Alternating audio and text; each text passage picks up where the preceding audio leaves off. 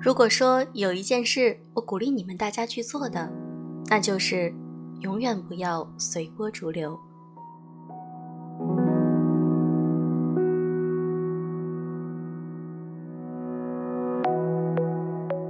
用声音触碰心灵，各位好，我是小飞鱼。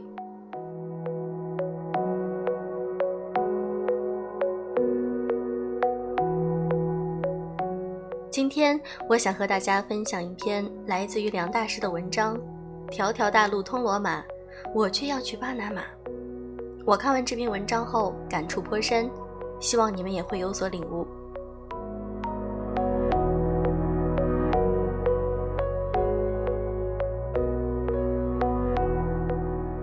老王是我多年的高球球友，生意做得不错，半退休状态。困扰他的事只有一件。那个不争气的儿子，老王的儿子从小不爱学习，就爱看一些玄幻书籍，而且有点走火入魔，自己竟开始编一些乱七八糟的故事。早年，老王担心儿子误入歧途，曾多次干涉，但苦口婆心不见效果。后来孩子长大，更难控制，老王也想通了，眼不见心不烦。五一期间和老王打了场球，又聊到了他的儿子。他神秘兮兮地告诉我，儿子毕业后没去工作，就在家里写网络文章，而且都是那种七鬼乱神的东西。没想到还赚了不少钱。他感慨道：“这世道有点让人看不懂，竟然有这么多人愿意花钱来看这玩意儿。”说这话时，老王可能忘了。当年他辞职内地银行工作，来深圳做生意时，父母几乎给他下跪，声泪俱下，说不懂他怎么想的。时空轮转，老王到了这个年纪，生出了同样的疑惑，但他深知儿子与自己相仿的牛脾气，便不去死磕，避免自己心生戾气，反而成就了儿子有所作为。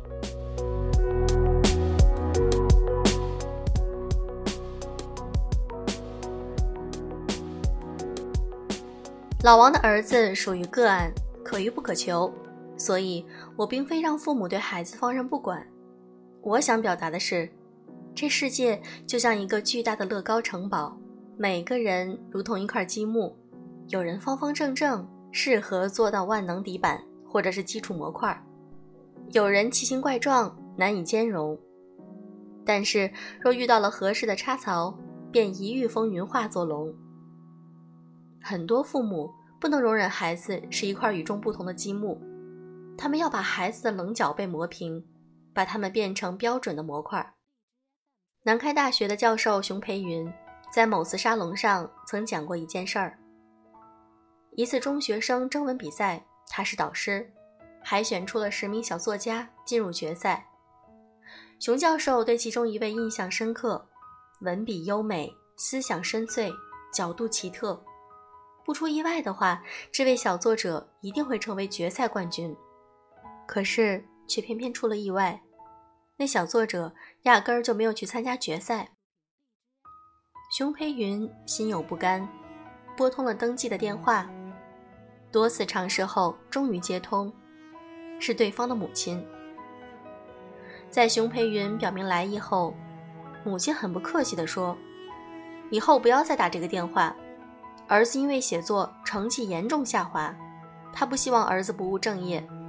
儿子的首要任务是考入名牌大学。熊培云在沙龙中说道：“自己并非指责那位母亲，甚至理解中国环境下父母的良苦用心。他只是想提醒那位母亲，一定要重视孩子的写作天赋，因为作为父母。”最重要的责任在于发现并保卫孩子的才华。这句话朴素但寓意深刻。我们都太容易沦陷于社会的洪流中，众人席卷了朝向，你不自觉地随波逐流，想把孩子打造成你期待的样子，而忘记了他本来的样子。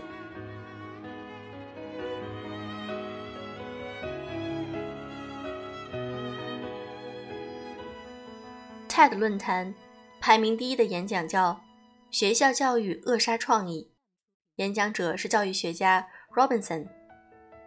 他讲了个故事：几十年前，一个女孩上课时无法集中注意力，动来动去。于是，老师找到她的妈妈说：“你女儿有学习障碍症，要把她送到特殊学校。”母亲伤痛，但心有不甘，于是带女儿到医院。医生了解情况后，对女孩说：“宝贝，叔叔要和你妈妈讲点事儿，你自己待一会儿。”出去时，医生有意打开收音机，和孩子妈妈在另一个房间观察。惊奇的一幕出现了，那女孩随着音乐翩翩起舞，而且节奏融洽。姿态婀娜。看了一会儿后，医生对妈妈说：“你女儿没有病，她只是个天才，舞蹈天才。”女孩最后被送到了舞蹈学校。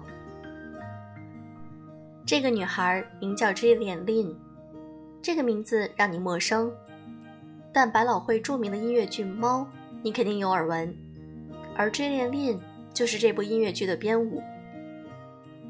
Jillian Lin 自己讲，在舞蹈学校遇到很多同类，他们都是坐不住的人，他们都不是静态思考者，在激烈的运动中，他们才能思考。一面天堂，一面地狱。如果 J 恋恋被当成了不正常的孩子，送去了特殊学校，他的结果可想而知。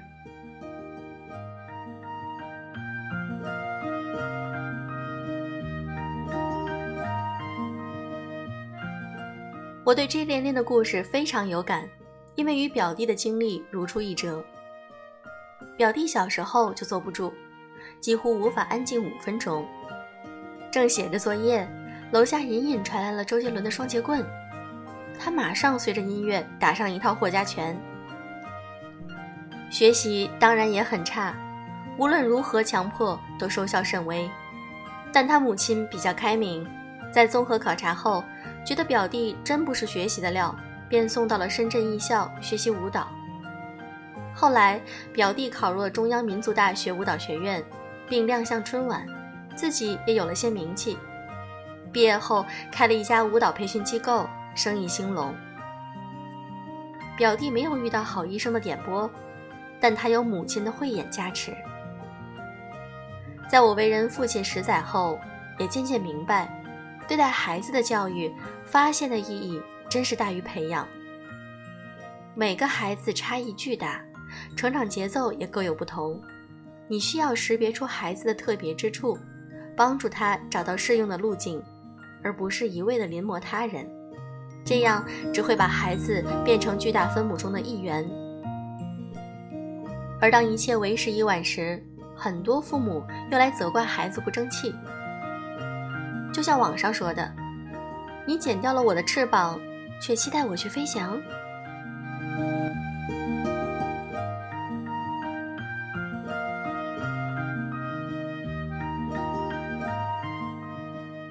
不仅针对孩子，对于自己，发现优势同样重要。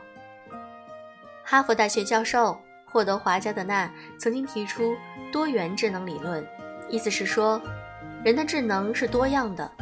衡量角度不止一种。加德纳教授归纳了八种人类不同的智能类型：语言、音乐、逻辑数理、视觉、身体运动、自知自省、沟通交流、自然观察。这八种元素并不是均匀分布于个体之中的，而是此消彼长的关系。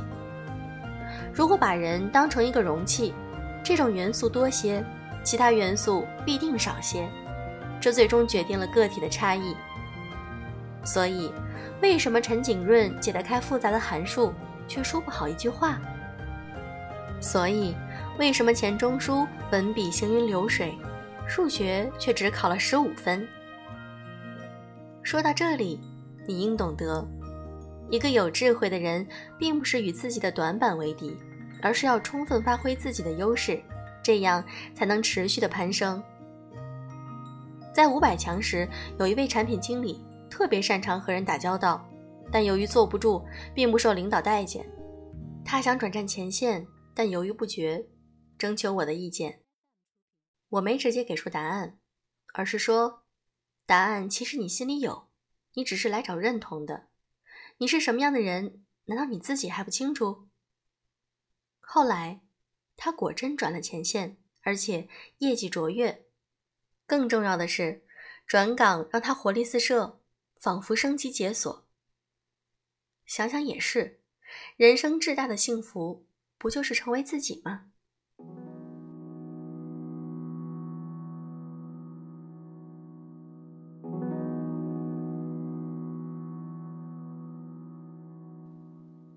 很多年轻的读者知道我是讲师，于是请教我如何改掉自己内向的缺点。在他们的想象中，讲师都是那种八面玲珑、能说会道的主，因此一定是外向的。但我告诉他们，包括我在内，很多讲师都很内向。这似乎与常识矛盾，因为讲师需要与学员频繁的互动、情感共振，似乎外向才好。确实，这些都是外向型讲师的优势。但换个角度，讲师在制作和实施课程时，也需要严谨的逻辑和独到的见解，而且在授课时，封装自己，不过多的受外界的干扰，这些都是内向者的优势。所以，对于自己的性格和特质，万不可贴上悲观的标签。就像那句名言。上帝关上一扇门，也会打开一扇窗。多数人都不是完美的，上天往往拿走一些，也会给你一些。你不能对拿走的耿耿于怀，对给你的却视而不见。就如一个孩子不能正常阅读，这看起来是个坏事儿，其实也未必。原高盛集团的 C.O.O. 加里科恩就是一名阅读障碍者。他成人之后呢，他的阅读速度也仅为每小时三页左右。他根本没可能成为好学生，甚至被同学视为白痴。阅读障碍者的问题在于对文字的理解速度过慢，对概念名称不敏感，但也带来了两个好处：第一，信息一旦接受，就会抓住本质和要点，变成自己的东西；第二。更容易成为见招拆招的实用主义者，他们很难被概念束缚。所以，科恩毕业之后去应聘了交易员的职位。他花了很多精力啃读了一本期权的经典著作，结果面试不仅顺利通过，而且到岗后马上就开始了交易。别人都以为他是个老司机。科恩彪悍诡异的交易手法，也经常出奇制胜。这也使得他最终在高盛集团享有一席之地。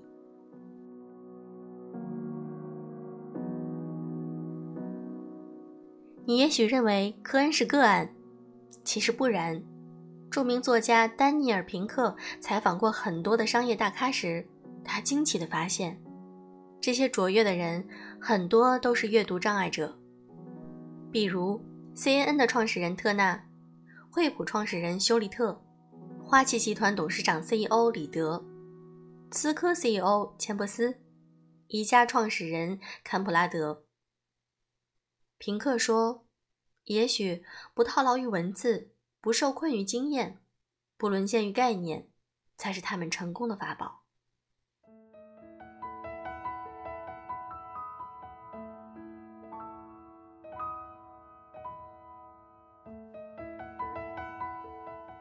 美国科学家 Richard Lucas 曾对一组天生略有缺陷的大学生进行了长期追踪，并拍成了纪录片。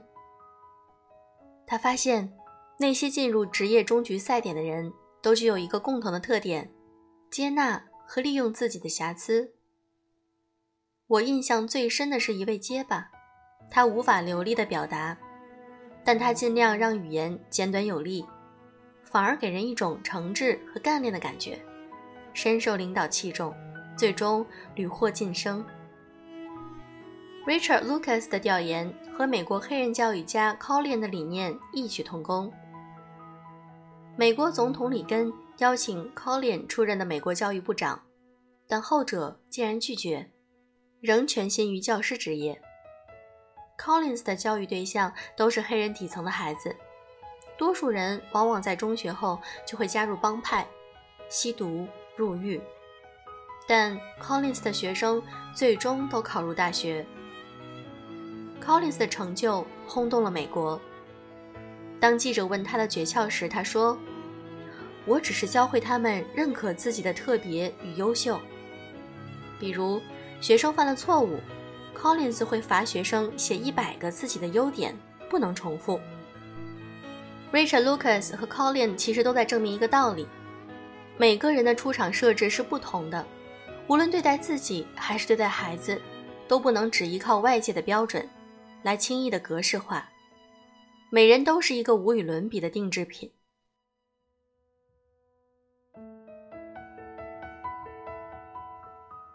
德国绘画大师亚诺什曾有一个经典的绘本故事，名字叫做《哦，美丽的巴拿马》。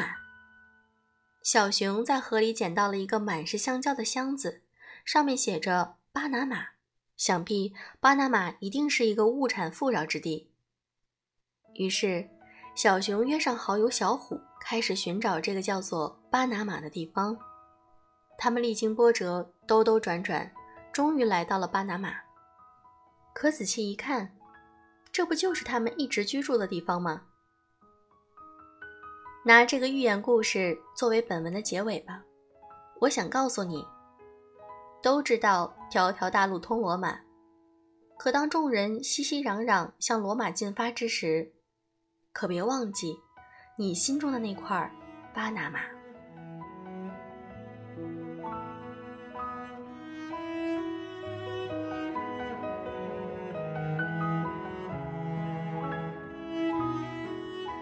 小飞鱼自己非常喜欢梁大师的这篇文章。